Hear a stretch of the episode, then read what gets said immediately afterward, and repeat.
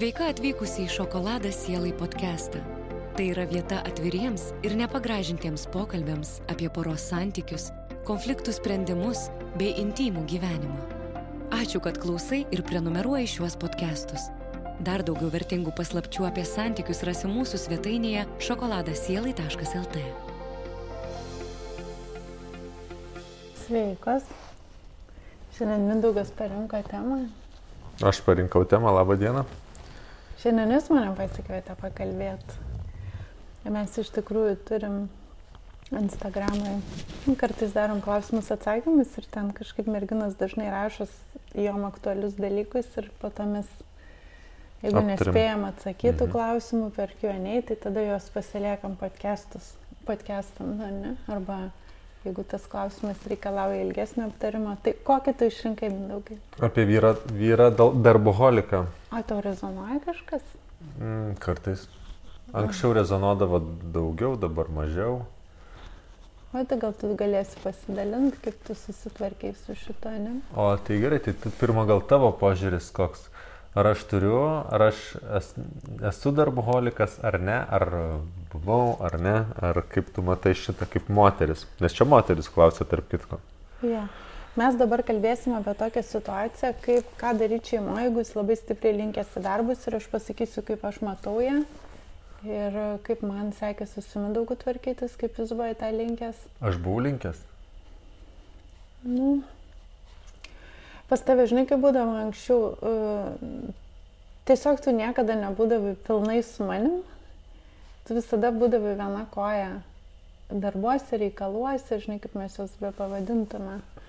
Toks, uh, ir dabar tu tą kartais darai, žiauriai užknisi. Dabar gal pagerėjo ta situacija tik tai tuo, kad mes turim kažkokį kokybišką laiką, kai mes skiriam viens kitam dėmesio ir pasidedam visus darbus iš šono. Taip. Tai šitas, man atrodo, padeda, nes e, mes turim tą laiką, kai galim užsipildyti viens kitu. Ne? Turim. Nu, tokie, ar ten vakare, ar iš ryto pasikalbam. Nes buvo toks laikas, kai aš visada būdavau jo fone tokiam. Aš darau valgyti, mes kalbamės, jisai vis tiek prie kombo, paskui skambučiai, paskui tas, bet kad va taip va, būtų labai min, toks, kad grįžti 9, ten 10, nes niekaip negalėjai atsitraukti ir kitą dieną 7 jau išeina.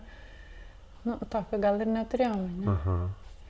Tai kaip tu matai tarp darboholizmo ir...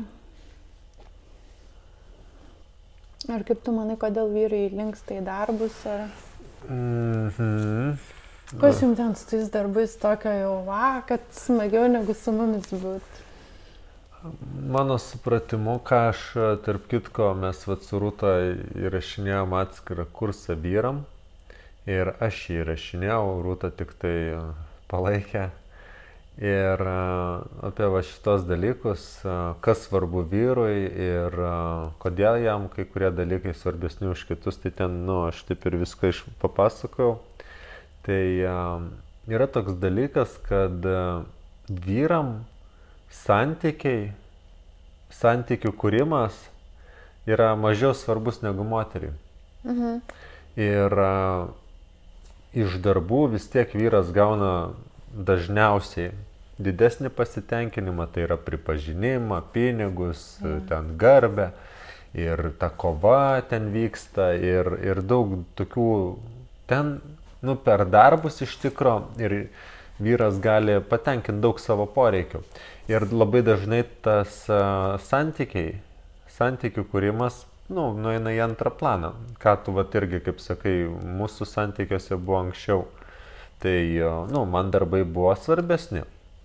Ir vyras į darboholizmą, mano supratimu, nu aišku, ne visada rūta gal savo teoriją pristatys, kad a, pasineria ne dėl to, kad moters nemyli, o dėl to, kad a, kad, e, nu, dėl tos visos savirealizacijos, ne? Ir kitas dalykas, e, vyrui atrodo, ir man anksčiau atrodė, kad moteriai ko reikia ir kas ją padarytų laimingą, tai finansinis saugumas ir pinigai. Ir nes dažnai ir per konfliktus gyvūna mes irgi dėl to konfliktuodavom, mane, kad oi čia ten tu dirbi, bet paskui sakai, kad oi, ten vyras sako, kad aš čia va tau ir pinigus parnešu, tu tokia nedėkinga ir kažkaip nėra pas vyrus tos supratimo e, apie kitus moters poreikius, apie tos emocinius poreikius. Tai, nu, va, visus šitus dalykus, kokie tie poreikiai ir kaip juos atliepti vyrui, tai ir buvo, yra sukurtas e, kursas vyram. Tai galit pasidomėti.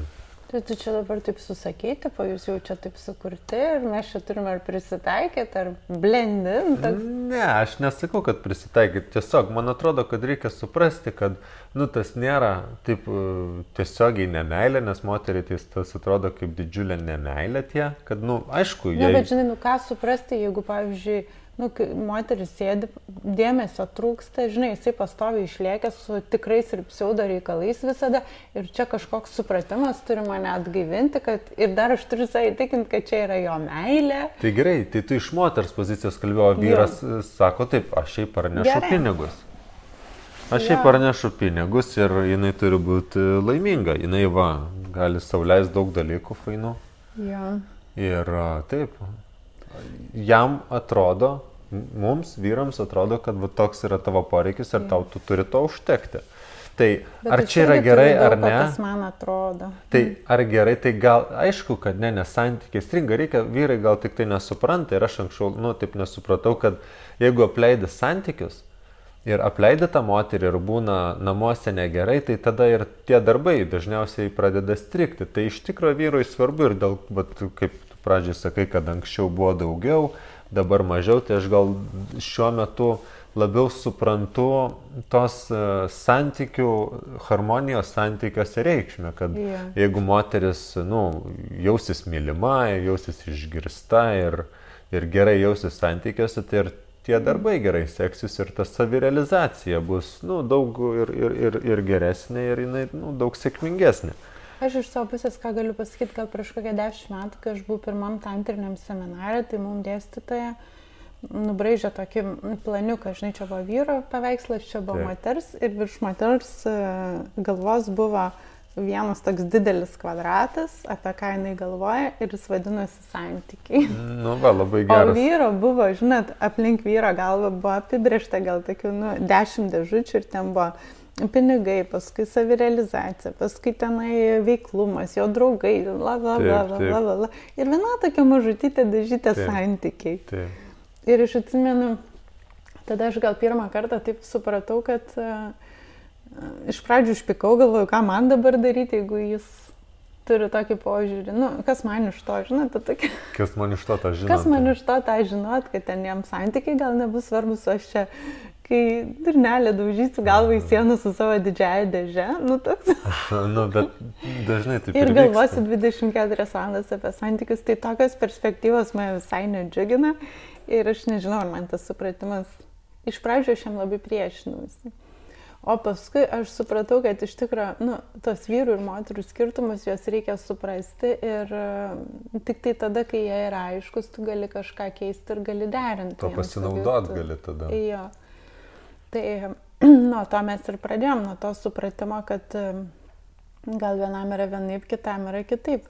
Bet vėl nu, atsimušiu tos poreikius ir aš, aš jokių būdų nesakau, kad ten, va, mums reikia sutikti, kad jiem taip yra ir užgneužti savo poreikius. Va čia ir yra, man atrodo, gyvenimo kokybė ir menas, kaip leisti kitam būti kitokiu ir vis tiek surasti harmoniją namuose. Taip. Tai šiandieninis tai mano toks yra, kad kol mes turim tą vyro ir moters laiką ir kol kaip moteris aš esu um, matoma, mylima. Matoma ir mylima, man gal net ir vienodai, kiek tu dirbi, žinai. Čia gal reikia pabrėžti, kad e, jeigu nesusikoncentruojam ir negalvojam, kad ten pinigai moteriai yra vienintelis poreikis ir kad ji turi tikrai kitų dalykų, kitų poreikių, į kuriuos vyras nu, dažnai nežino, kad reikėtų atliepti, mm. juos pastebėti. Tai kai va tie poreikiai būna nu, patenkinti, tai tada, man atrodo, jo, tas tie darbai nekelia problemų, ne? Man atrodo, kad jo, bet um, čia vėl yra ta visa paslaptis, turbūt savęs pažinimas. Kiek tau reikia laiko su juo? Pavyzdžiui, aš galiu su Mindaugu praleisti pusę dienos, bet taip ir nepajaust. Taip, taip. taip ir ne, negauti to, ko aš iš tikrųjų ieškau santykiuose. Tai man atrodo, kad labai svarbu kalbėtis vėl, ne bendrauti, jausti viens kitą. Aišku, suprasti tas prigimtinius tos dalykus, apie kuriuos ką tik pakalbėjom, bet po to visada aiškintis, kas tau yra tas dėmesys, o kas, kuo tu jį laikai, o kaip jisai tau. Pavyzdžiui, man dėmesys yra, kai aš esu, sakykime, nežinau, valandą laiko, gal net ir mažiau dabar, esu tikrai matoma, girdima ir kad, nu, tu klausai mano aktualių, tu dalyvauji tam pokalbį, tu pasidedi viską iš šono, žinai, gal net ir iki pusvalandžio galėtume susimažinti. Bet e, labai sunku kalbėti, žinai, bet, nu, mes iš tikrųjų ir dirbam daug kartų ir važinėjom visur, bet... Hm. Nu, tas išklausimas, aš, nu, aišku, dar tie tokie maži dalykai, kai ten moteris kažką paminė ir tu tą, nu, padarai ar nuperki ten kažkokią smulkmeną, kuria jai buvo svarbi, mm. ne? Tai va, vakar, va, tu sakei, kad ten iš parduotuvės nori maistelio tokio, tai šiandien, va, baigsim podcastą, aš slapta važiuosiu jo nupirkti ir parvešiu tau du pokus, o jeigu bus ir tris. tai mano toks kaip, o, nu, sla, slaptas planas. Bet dar kitas toks yra dalykas, kad e, kiekviena šeima ir kiekvieni santykiai yra visko, vis kitokie. Pavyzdžiui, jeigu mes ten statytumėm kokį namą ir mums reikėtų daugiau e, pinigų ar ne, pajamų ir mes nuspręstumėm ten kažkaip tai, kad va dabar bus taip, žinai tai gal reikėtų ir, nu, gal tada to dėmesio dar mažiau reikėtų, arba, žinai, reikėtų kažkaip persitvarkyti visą mūsų, nežinau, man atrodo, kad labai svarbu dar, kad at merginas dažnai rašo, a, jisai nori pastatyti namą, žinai, ir kad susitarimas daro, būtų, ne? Jo, jisai daro, žinai, šia, o aš čia du metus mm -hmm, laukiu, mm -hmm. kada mes galėsim kur nors nuėti pavalgyti, bet taip. Taip. Tai vad man atrodo, kad čia nėra problema, kad kitas labai pasinėręs, bet problema yra ta, kad kitas Kad tik vienas į tą, kad nėra susitarimo, kad va dabar mes du metus, bet aš dirbsiu, tikrai mažiau matysimės, yeah. ir, bet, bet paskui turėsim ten namą ir tada moteris arba sutinka, arba ne, jeigu jin sutinka, tai jinai tada gali palaikyti. Yeah. O jeigu, jo, tu gerai sakai, jeigu vienas uh, sugalvoja tik tai mm. savo, savo neša kažkokią programą, o kitam iš to jokios naudos, tai, tai aišku, kad ne. Mes visai arti savęs turim tokią šeimą iš tikrųjų, kur vyras labai taip, nu, žinai, tai stato, tai sodo namelius, tai namus, Aha. tai kažką daro, žinai. O vat moteris vis namuose, namuose ir vis laukia tos dienos, kada tie darbai baigsi, žinai. Taip, taip. Ir ta diena jau 10 metų, jinai neteina ar 15. Tai vat man atrodo, va čia jau ir prasideda tos tas toks alkis ir konfliktai Taip. ir ten, kad ir kiek jisai ją įrodinėtų, kad tai yra dėl jų, Taip. jinai visiškai nemato tame jokios vertės, prasmės ir... Ir negali vertinti. Ir jinai jos niekada ir nepamatys turbūt. Jeigu man Mindaugas pradėtų aiškinti, kad iš čia kažkokį susigalvojo pat savo vieną tikslą ir dabar... Dėl mūsų, dėl, dėl mūsų ateities. Dėl mūsų toks dažnai, man atrodo, yra Nu, jisai, tu, tu visai gerą mintį turėjai, ne, kad, nu, vienas iš, vienas iš dalykų, tas, ką mes ir apkalbėjome, ne, kad tų poreikių nesupratimas, nu, kad tas nėra ne iš meilės, o galbūt iš nesupratimo, o kitas dalykas, netoks smagus. Nežinau, kad, kad negeri santykiai ir nors bėgti. Nu, ne? vat, vat. Nu, irgi tą reikėtų įvertinti ir kiekvieno santykiuose pasižiūrėti kurioj pusėje tas stovi. Kad aišku, gali būti, kad namuose nėra gerai, tai tada prisigalvoji tų darbų, kad... Jo, aš pati esu buvus tokioje situacijoje, kai nu, taip visiškai nesinori pažiūrėti savo vidų ir norisi kuo greičiau bėgti, kurti planus, strategijas, paskui spręsti problemas, kad tik tai daugiau įsisukti ir kad, jo, kad nereikėtų pasižiūrėti santykius ir juose esančias kelias tokias. Va. Ir man atrodo, kad, nu, jau kai pradedi kreipti energiją į kitą vyrą ir į kitą moterį, tai atrodo, kad va jau viskas, tada tikrai ateina skirybos. Bet kol dar kreipi energiją į darbą, tai kaip ir gauni tokį legalų pralindimą, ne? kad tu tipo dirbi gerai. Kad nereikia tvarkytis ir žiūrėti tas, nu, tas problemas santykiuose. Mm. Tai galbūt toks būtų rezume, kad e, taip, nu, gerai suprantam, kad vyrui visada bus svarbiau savirealizacija, bet vyras turi suprasti, kad pas moterį ten irgi ta didžioji dėžė ant galvos kabo, kuri taip. vadinasi santykiai. Taip, taip. Tai e, jeigu mes neduosim jiem vietos savirealizacijai, tai nu, tikėtis, kad jie turbūt padarys vietos mūsų poreikių irgi neverta. Viskas apie susiderinimą vėl. Jo, nu tai čia toks irgi iš vyro pusės, kad nebūtų toks egoistinis, daugmaž, kad ji tai turi sutikti su mano poreikiu, mano ten savirealizacija ir taip toliau, o kad moteriai yra tas, nu, jos poreikiai, ten santykiai ir tas pamatymo poreikis ir taip toliau, tai šitą jau ignoruoti, va čia ir būna klaida, kad vis tiek, nu, Jis, nu, vyrai tai nori palaikymo iš moterų. Jo, bet tai... šitas galvot, kad jis teisus, nes jis daug dirba, nes jis turi ten tikslą, kuris galbūt kažkada bus išpildytas, tai, na, man toks irgi biški. Nu, jo, kaip ir kalbėjom, jeigu moteris su to sutinka, tai viskas su to gerai, jeigu jūs va kartu tą tikslą išsikėlė, tai, tai, tai tvarko, bet jeigu taip vienas, nu, tai gal truputį ir egoistiška. Mm. Ir aš nežinau, kažkurį laiką tas gal ir gali patraukti, bet ilgainiui tai visada vat, santykiai man labai patiko kažkokios irgi mano mokytas pasakymas, kad jie turi savo kainą. Savo kainą turi taip. Mhm, kad santykiai turi savo kainą ir kad, ir kad jie nu, atneša labai daug gražių akimirkų, bet dėl jų reikia ir, ir įdėti ir energijos. Taip, ir... taip, kad, nu, taip, teisingai, kad jie mm. turi savo kainą ir, ir jeigu nori gerų santykių, tai galbūt ta kaina ir bus kažkokia dalelė tavo darbų. Jo, ir man atrodo, kad mes su Mindaugu metam bėgant taip labai gerai šitai įsisavinam, kad tas nėra, ko tu nori ir ko taip. aš noriu. Yra daugiau toksai, kaip mes galim suderinti savo poreikius ir vis dar harmoningai būti kartu. Taip, taip. Tai ar tai darbas, ar tai ten vienas, vienam kyla noras labai daug keliauti, ne, ar ten taip. važiuoti seminarus, taigi ten per tiek metų praeini per daug visokių fazių. Bet man atrodo, kad didžiausia klaida ir praraja bet kokiuose santykiuose yra toks įsitikinimas, kad tai, ką tu darai, yra teisinga, mm. vertinga, o kitas turi taikytis ir suprast, kad tu čia esi kažkokia tai gelbėta, gelbėta super tokia, žinot, per tris darbus čia varantis.